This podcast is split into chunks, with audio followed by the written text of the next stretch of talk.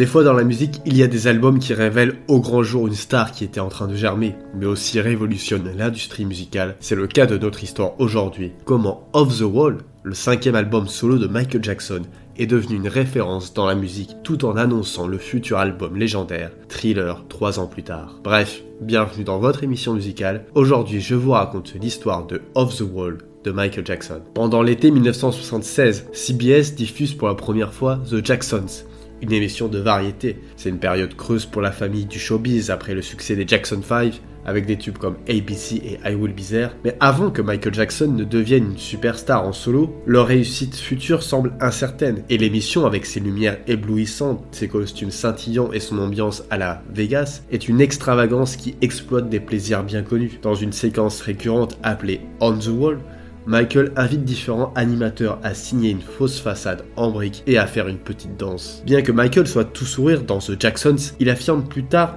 qu'il déteste chaque minute. Pendant l'année de l'émission, il est en plein milieu de l'adolescence, avec de l'acné et tout le reste. Élevé sous les projecteurs par un père tristement célèbre pour sa célébrité, Michael est douloureusement gêné inquiet de ne jamais pouvoir se défaire de la célébrité de son enfance. Il ne veut pas simplement s'accrocher à la notoriété déclinante de sa famille, il veut s'en détacher complètement. Off the Wall, c'est donc le son de la libération. Michael Jackson savait exactement ce qu'il faisait. On est le 6 novembre 1979.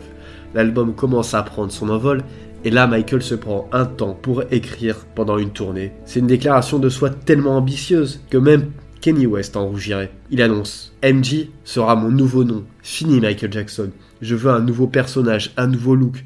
Être complètement différent. Plus question de me voir comme le gamin qui chantait ABC et I Want You Back. Il note Je veux être un acteur, chanteur et danseur incroyable qui va choquer le monde entier. Pas d'interview. Je serai magique, un perfectionniste, un chercheur, un maître. Je vais étudier tout l'univers du spectacle et le perfectionner je vais surpasser les plus grands. Ces mots, ils étaient vraiment prémonitoires d'une manière sinistre, mais en même temps, ils mettent en lumière une dualité cruciale de Michael. Il voulait être magique, défier les attentes et la réalité. Mais il savait que ça ne pouvait pas juste tomber du ciel.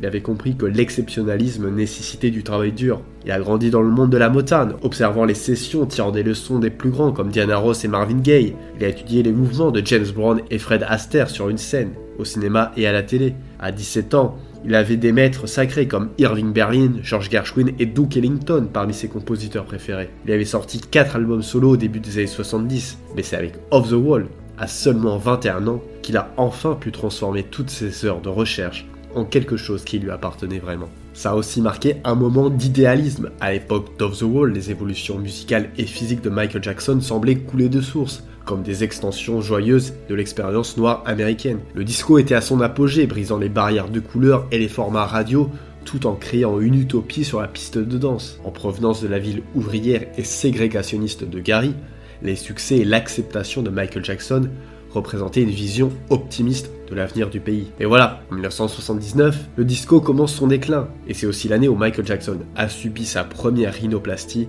en réduisant ses narines. L'album est donc sorti à la fin de l'ère disco, tout en réussissant à capturer l'essence contagieuse de ce style tout en repoussant ses limites. Quincy Jones, le légendaire producteur de l'album, un jour déclaré Notre idée sous-jacente était d'éliminer le disco. C'était le but. J'admirais le disco, ne vous méprenez pas. Je pensais simplement qu'il était allé assez loin. Aux côtés de Quincy Jones, Michael Jackson créait alors ses propres hymnes disco. Mais plutôt que de simplement copier ce qui a été fait auparavant, il élargit la forme avec des arrangements orchestraux denses qui mélangent des couches sophistiquées de cordes, des cuivres et des syncopes tout en ne perdant jamais le funk. C'est ce que l'on peut entendre sur l'emblématique Don't Stop Till You Get Enough, la première chanson que Michael Jackson écrit lui-même, et le premier des quatre succès de l'album, qui bat tous des records et se classe dans le top 10, avec 30 millions d'exemplaires vendus dans le monde. Don't Stop Till You Get Enough, c'est une ode au pouvoir de l'amour romantique, quelque chose dont Michael Jackson a peu d'expérience à l'époque. Mais les subtilités du morceau, ainsi que les glapissements et le phrasé rythmique du chanteur, suggèrent une compréhension plus profonde qui va au-delà des mots.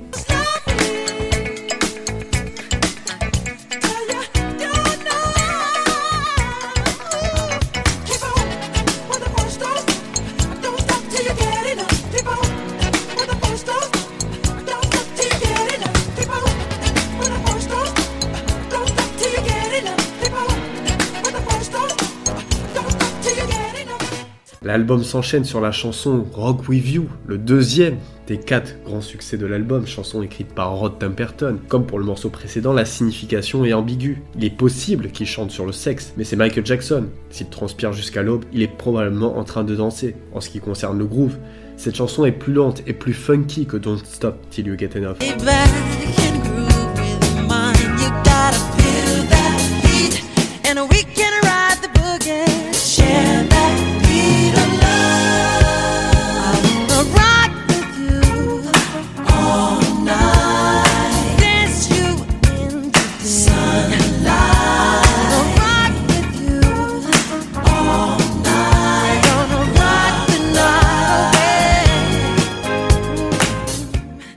Troisième succès, c'est Working Day and Night, un autre titre écrit par Michael Jackson, chanson qui fait allusion aux effets néfastes de son éducation de bourreau de travail et à une paranoïa croissante, bien que des lignes de guitare ricochantes et des cuivres exubérants maintiennent le rythme en douceur.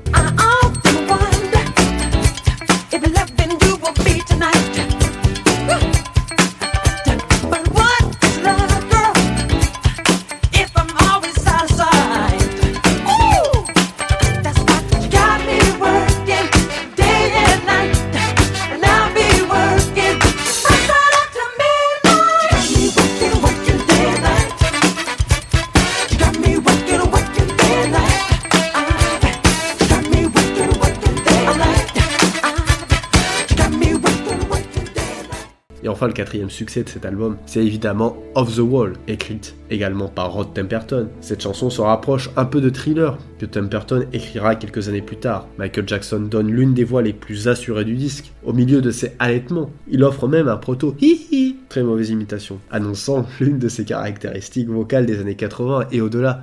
Pourtant, c'est un Michael sûr, bon enfant et amical. Son message, la vie est courte, il faut être fou. On ne peut pas dire qu'il ne l'a pas pris à cœur. Il y a ici des expérimentations plus évidentes également. Off the Wall commence avec 15 secondes de rire au son sinistre et une instrumentation espacée, un précurseur des bizarreries de haute intensité de thriller, coécrit par Steve Wonder et initialement prévu pour Songs in the Key of Life.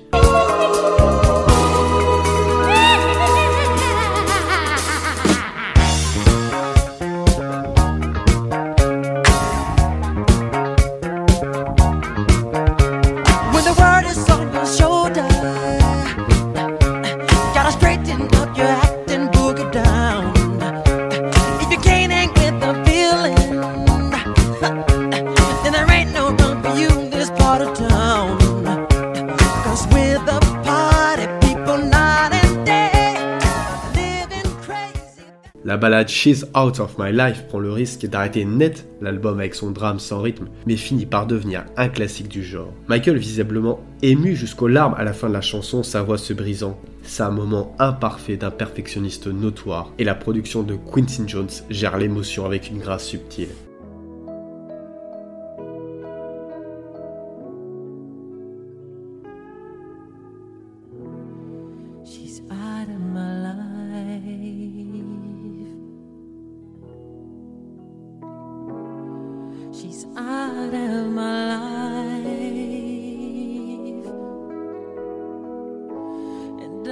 Know whether to laugh or cry.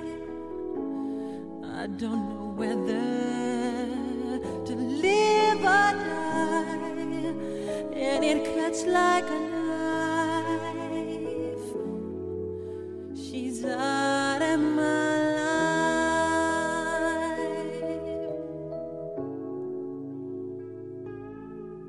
La plaisanterie résonne Off the Wall est le produit d'un garçon qui a été élevé par son père pour être un produit, dont les idoles étaient souvent trouvées sur son écran de télévision, qui comprenait sa propre marchandisation suffisamment pour pouvoir la rejeter, tout en cherchant à vendre des millions d'albums, à unir le monde et à devenir l'ultime artiste divertissement. Il y a de nombreuses contradictions dans cette quête, et avec le recul, les écueils ultérieurs de Michael semblent presque inévitables. Mais Off the Wall a été ce moment improbable d'équilibre, où la pureté et l'innocence de Michael Jackson semblaient encore saintes, non entravées ou déformées. Voilà, c'était tout pour cet épisode sur Off the Wall de Michael Jackson.